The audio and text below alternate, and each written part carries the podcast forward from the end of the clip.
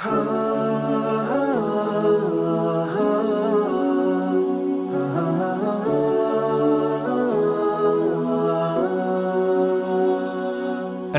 alaikum och hjärtligt välkommen till Koranpodden.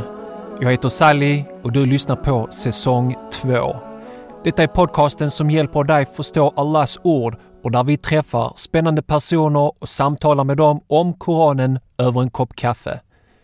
Jag vill börja med att önska dig en välsignad Bayram och Eid Mubarak. Jag hoppas du får en underbar tid tillsammans med dina nära och kära.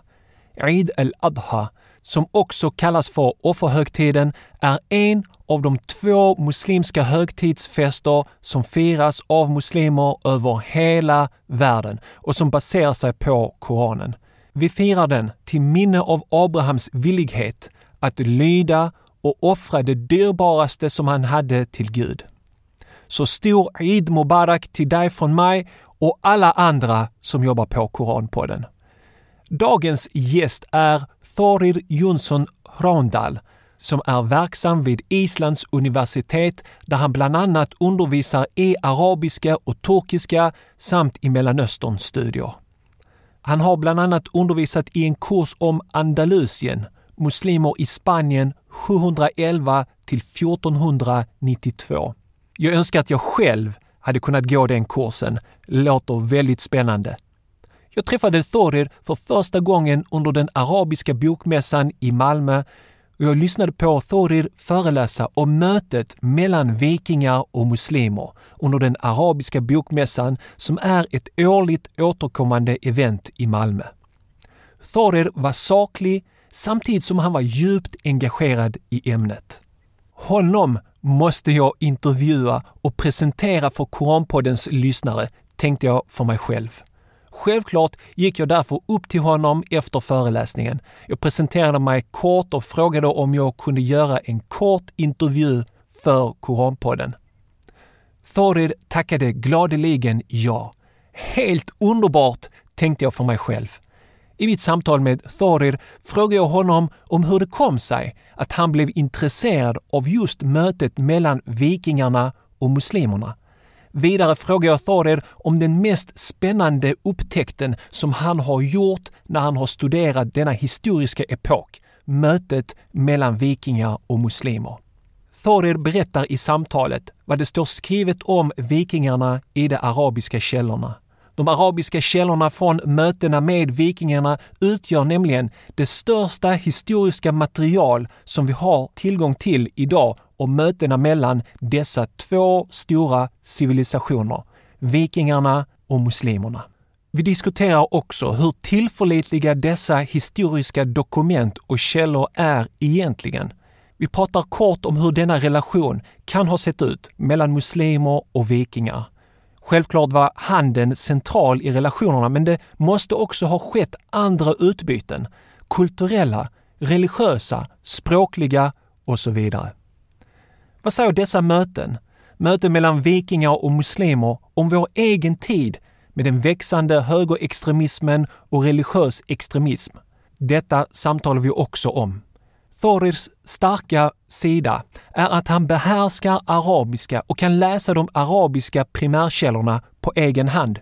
Dessa arabiska historieskrivare som berättar om mötena och alla de arabiska mynten som arkeologer funnit i den nordiska myllan inte minst i Sverige och speciellt södra Sverige.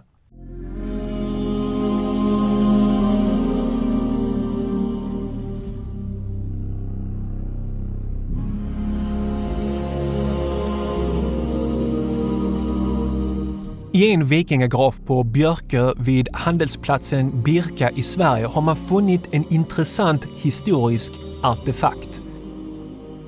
Den kallas för Allah-ringen fingerringen med stenen av glas har inskriften för eller till Allah på arabiska. Vilken betydelse hade denna ring för personen som bar den? På Historiska museets hemsida står det följande.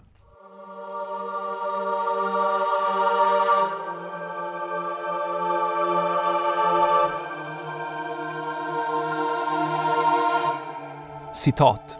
Enligt samtida arabiska källor ska nordeuropeer ha rest ända till Bagdad i sina handelsfärder och ofta till områden kring Kaspiska havet. Islam måste ha varit en välkänd religion för skandinaver som reste i öster och det är inte omöjligt att en del skandinaver tagit upp den islamiska religionen. Slutcitat. Kan personen som bar Allah-ringen helt enkelt varit en av de första skandinaver som konverterat till islam? Detta kan vi inte veta med full säkerhet. Allah och alam, Allah vet bäst, som våra lärda imamer brukar säga. Att vikingarna blev påverkade av muslimska tankegångar vid sina möten med muslimer är dock inte långsökt. Arkeologen Annika Larsson vid Uppsala universitet som blev intervjuad av radioprogrammet Vetenskapsradion Historia säger följande. Jag tror ju att man har i alla fall inspirerats av, i de här östliga kontakterna och handelsvägarna, av islam. Man har inte bara tagit hem de materiella tingen, det verkar ju ganska Eh, smalt synsätt. Utan naturligtvis har man också inspirerats av, av de eh, tankevärldar som har funnits i de här länderna. Vidare i radioprogrammet ställer arkeologen Annika Larsson en kritisk fråga som jag tycker är mycket intressant. Hon vänder på perspektiven på ett intressant och provokativt sätt. Ja, vikingarna besökte muslimska länder, säger hon, men vad är det som säger att inte muslimer besökte vikingarna i Norden? Kanske bosatte sig där, utövade sin religion där och blev begravda i Norden. Annika Larsson säger. Så jag tror att vi pratar hela tiden om att vi åkte österut.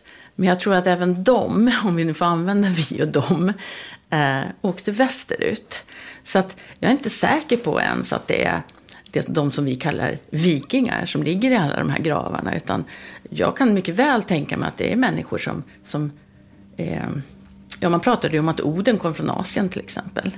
Och när han dog då här i Mälardalen så sa man att han åkte hem till Asien. Och där satt han sen i Asgård, det vill säga paradiset, och tog emot sina döda krigare. Och det stämmer väldigt väl med den eh, muslimska eh, beskrivningen av paradiset. Det är svårt att dra definitiva slutsatser. Vi måste vara försiktiga när vi tolkar historiska artefakter så att vi inte spekulerar. Religionsvetaren Mats Bertell påminner oss om detta i sin radioessä citat “Vad tänkte vikingarna när de mötte Allah?” Slutcitat. Vad nordborna förstod och inte av den högtstående muslimska kulturen under vikingatiden vet vi inte. Men att den var lyckad måste ha framgått med all tydlighet. På samma sätt som andra stora kulturer de mötte. Exempelvis i Rom, Istanbul och Jerusalem. Och visst ville man väl vara som dem. Härma och inte riktigt veta vad det betyder gjorde man även med inhemska traditioner under slutet av vikingatiden. Här är mitt samtal med Thorir Jonsson Rondal, Islands forskare och expert på mötena mellan två stora civilisationer, vikingarna i norr och muslimerna i öster.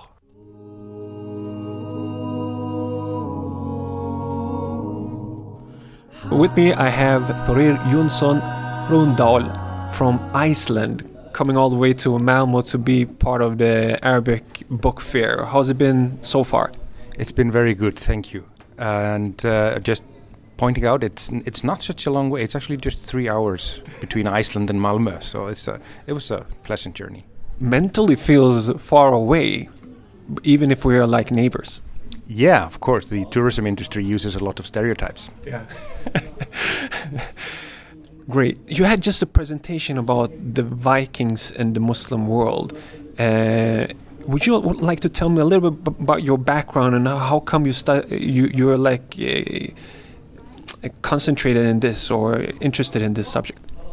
I began to look at the sources I'm using when I was in my uh, master's studies uh, program uh, several years ago. Um, I was looking at the northward ex- expansion of Islam. Uh, because, as we know, Islam expanded to the east all the way to India, and to the west all the way to Spain and Portugal quite early on. But it, it always it was kind of slower in advancing northwards because there were really powerful people living to the north, and there were some natural obstacles like the Caucasus Mountains, the Caspian Sea, and the and the desert of Central Asia.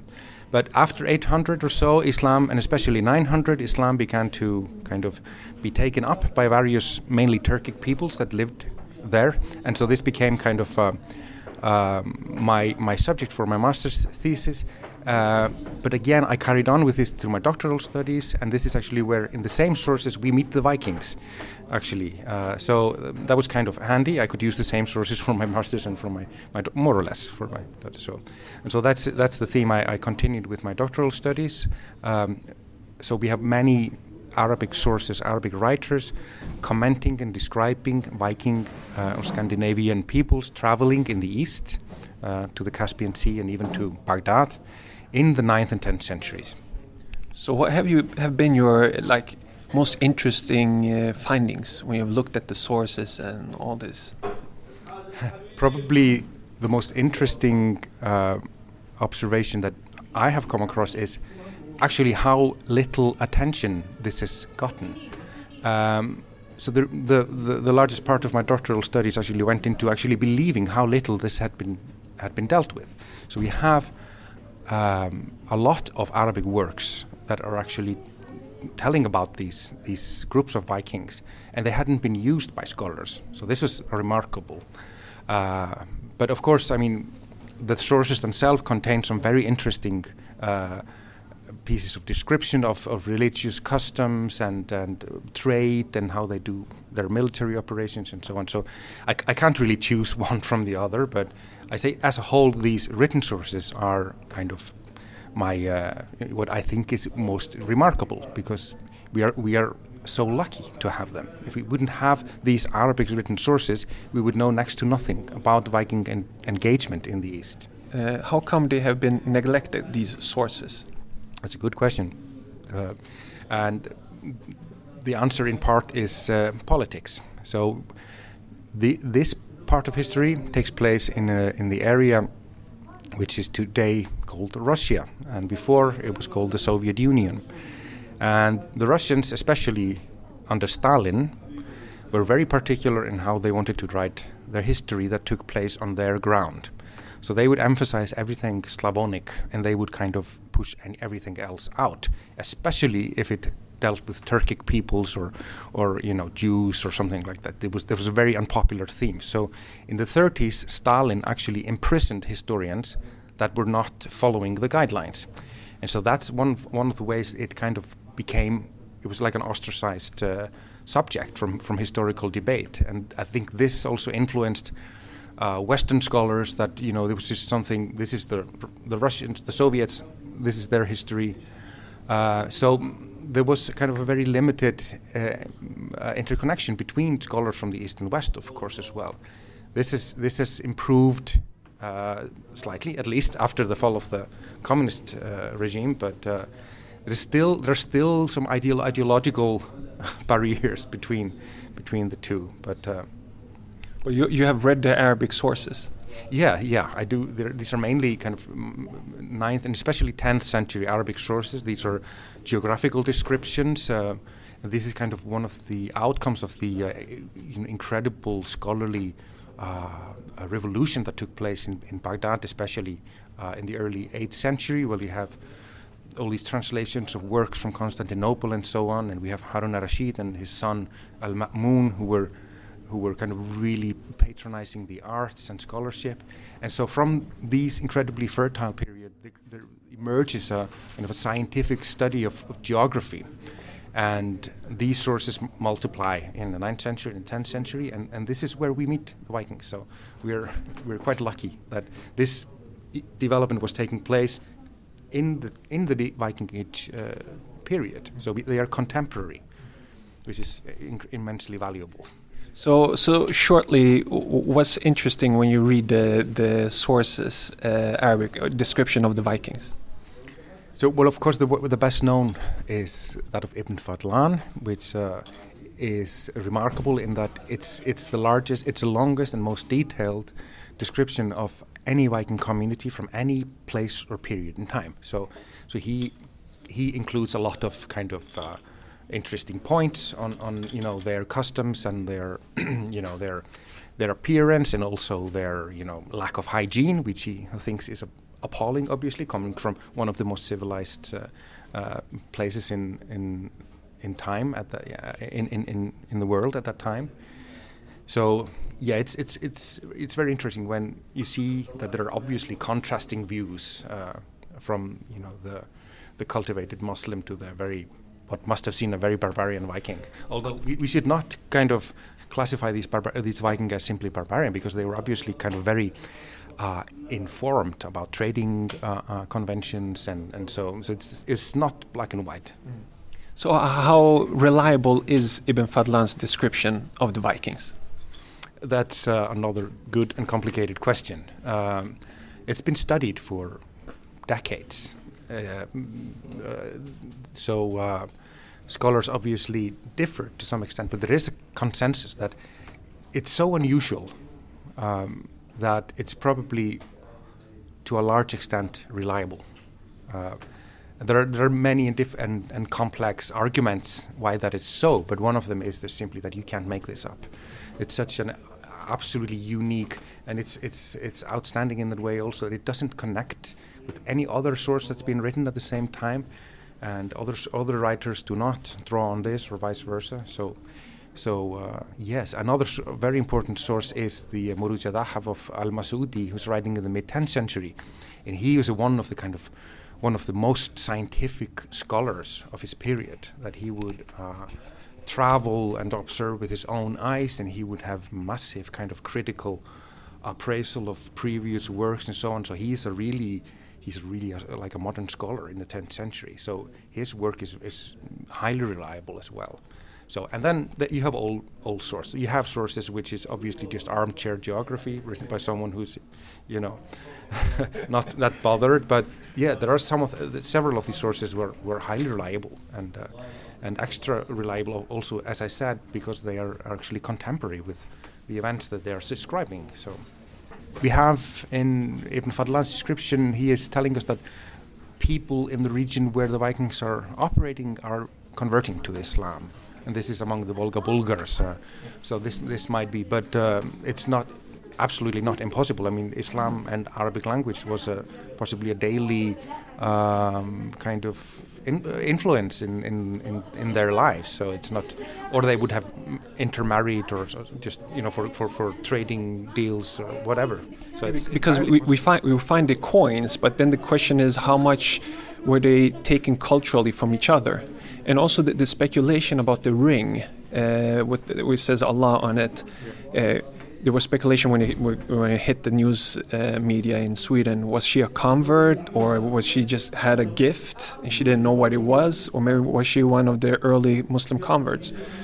Uh, how, how, because when you read these sources, there's so much that's left out, and speculation starts. You know, and uh, in in some ways, speculation is good, but some way it's not good to go too far. How, how do you see this?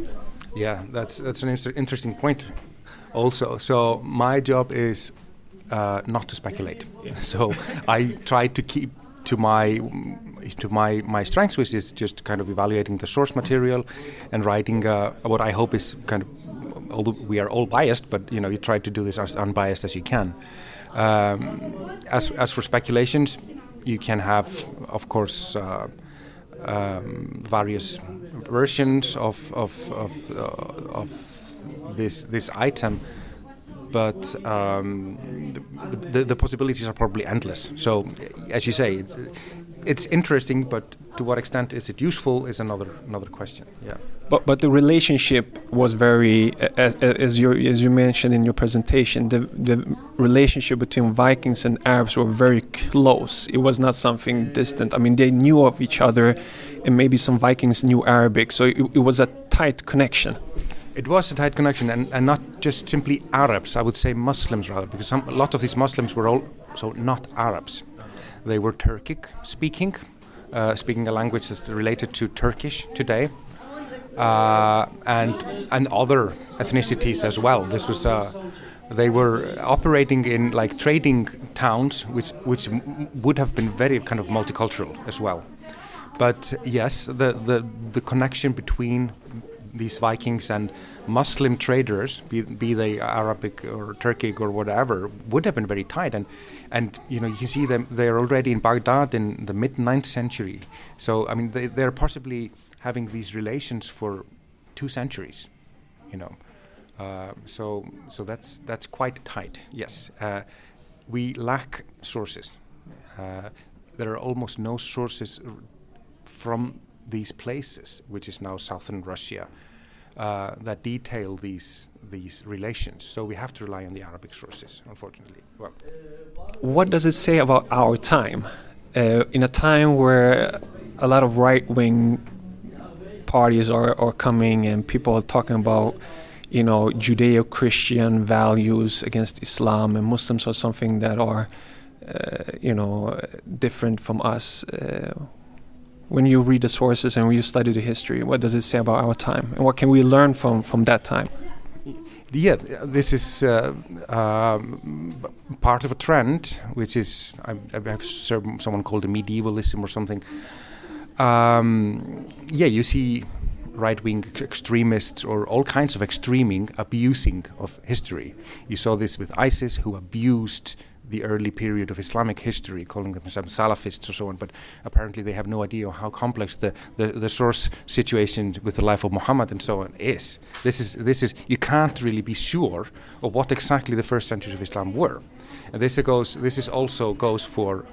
Um, the Vikings. We don't, you know, they, they, you have this stereotype which is appropriated by uh, right-wing extremists, you know, Aryan uh, kind of extremists and so on, that the Vikings kind of are a pure representation of something very white, you know. So this, this, you know, version of or this this uh, historical reality that I am trying to promote here is that uh, there were intense Viking-Muslim relations long before the Crusades, which show us show us kind of a different reality than that is usually presented uh, as a clash of civilizations or what you want to call it, the opposition between the Christian West and the uh, Islamic East. You know, this is this is what we are usually being fed uh, all the time. But uh, so it's it's a it's a kind of a starkly contrasting alternative.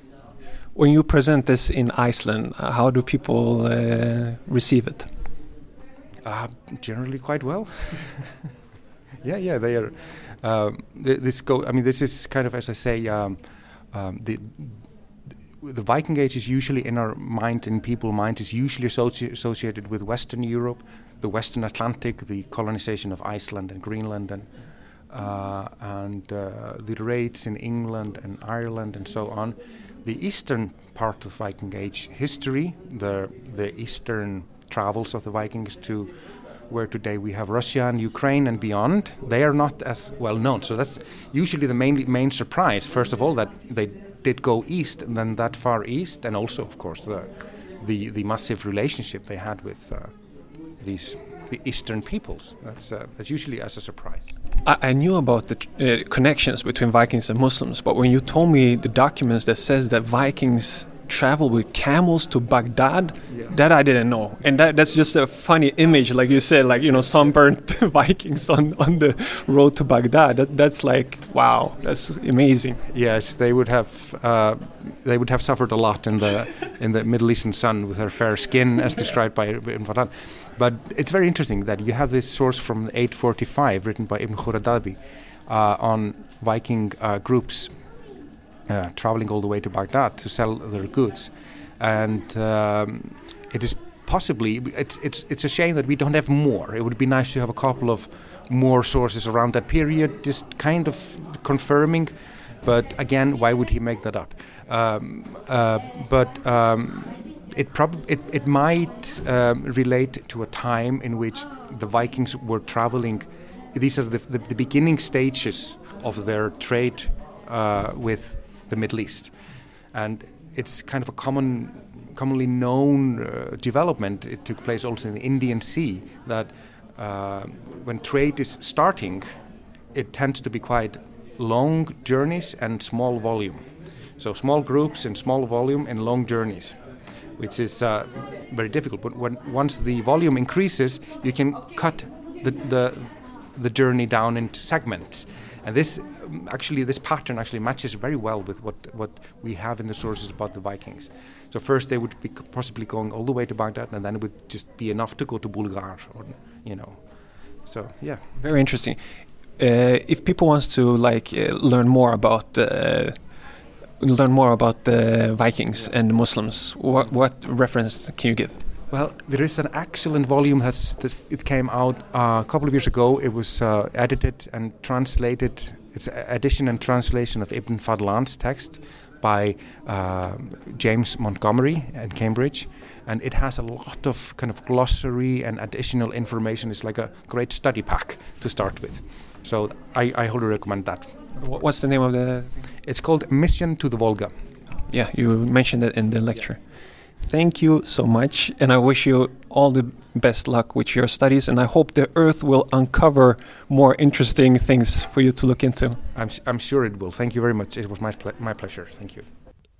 Jag hoppas du tycker samtalet med Thorir Jonsson Hraundal från Islands universitet var både lärorik och intresseväckande. Jag vill definitivt veta mer om dessa möten mellan vikingar och muslimer. Jag har därför personligen skrivit upp Thorers boktips Mission to the Volga i min lista av böcker att läsa. Våra arkeologer, forskare och vetenskapsmän och kvinnor har ett viktigt arbete framför sig. Ännu finns det många kunskapsluckor att fylla i denna intressanta historiska epok. Om du har frågor eller funderingar till Thorir är du välkommen att lämna en kommentar direkt på Koranpoddens hemsida. Gå in på koranpodden.se 89 och lämna din kommentar längst ner på sidan. I nästa veckas avsnitt får du lyssna på mitt samtal med Amel Olevic som tillsammans med sin hustru har givit ut ett nytt läromedel i det arabiska språket. Amel har dessutom gedigna studier i islam för många år i Syrien. Vi pratar om allt detta och mycket annat. Här kommer ett kort utdrag från den intervjun. Men bok nummer ett är en bok eh, där man lär sig eh, både formen på bokstäverna men även att man kan öva på att skriva dem. Och då, det som är lite specifikt med den här boken Mariam som lyssnar regelbundet på Koranpodden har lämnat ett meddelande i vår elektroniska röstbrevlåda. Hon säger Assalamu alaikum wa rahmatullah wa barakatuh. Jag vill bara säga att eh, Koranpodden är helt underbar och man kan inte sluta lyssna på Koranpodden för man utvecklas väldigt mycket och man hör nya saker men framför allt det viktigaste i det hela faktiskt att man tar upp det viktigaste i Koranpodden, faktiskt de frågor som man i, hela tiden oftast eh, tänker på och man vill ta upp liksom. Och jag tycker om hur Koranpodden tar upp det viktigaste. Eh, Jazakumullah kulla khair. Må Gud underlätta. Salam alaikum. Stort tack Mariam för dina uppmuntrande ord. Lyssnar du också regelbundet på Koranpodden och vill visa lite kärlek? Då är du också varmt välkommen att lämna ett meddelande. Surfa med din mobiltelefon till koranpodden.se telefonsvarare och lämna ditt meddelande. Jag uppskattar det väldigt mycket. Era meddelande och all den kärlek som jag får ger mig en personlig boost att fortsätta publicera nya poddavsnitt varje vecka. Glöm inte att följa oss på Facebook och Instagram för inspirerande och upplyftande korancitat under hela veckan. Och vill du komma i kontakt med mig så gör du det lättast genom att mejla mig på hej koranpodden.se. Då återstår det bara för mig att önska dig en härlig vecka. Tack för att du lyssnar på Koranpodden. Vi hörs igen nästa vecka på måndag inshallah. Ta hand om dig tills dess. Salam alaikum wa rahmatullahi wa barakatuhu.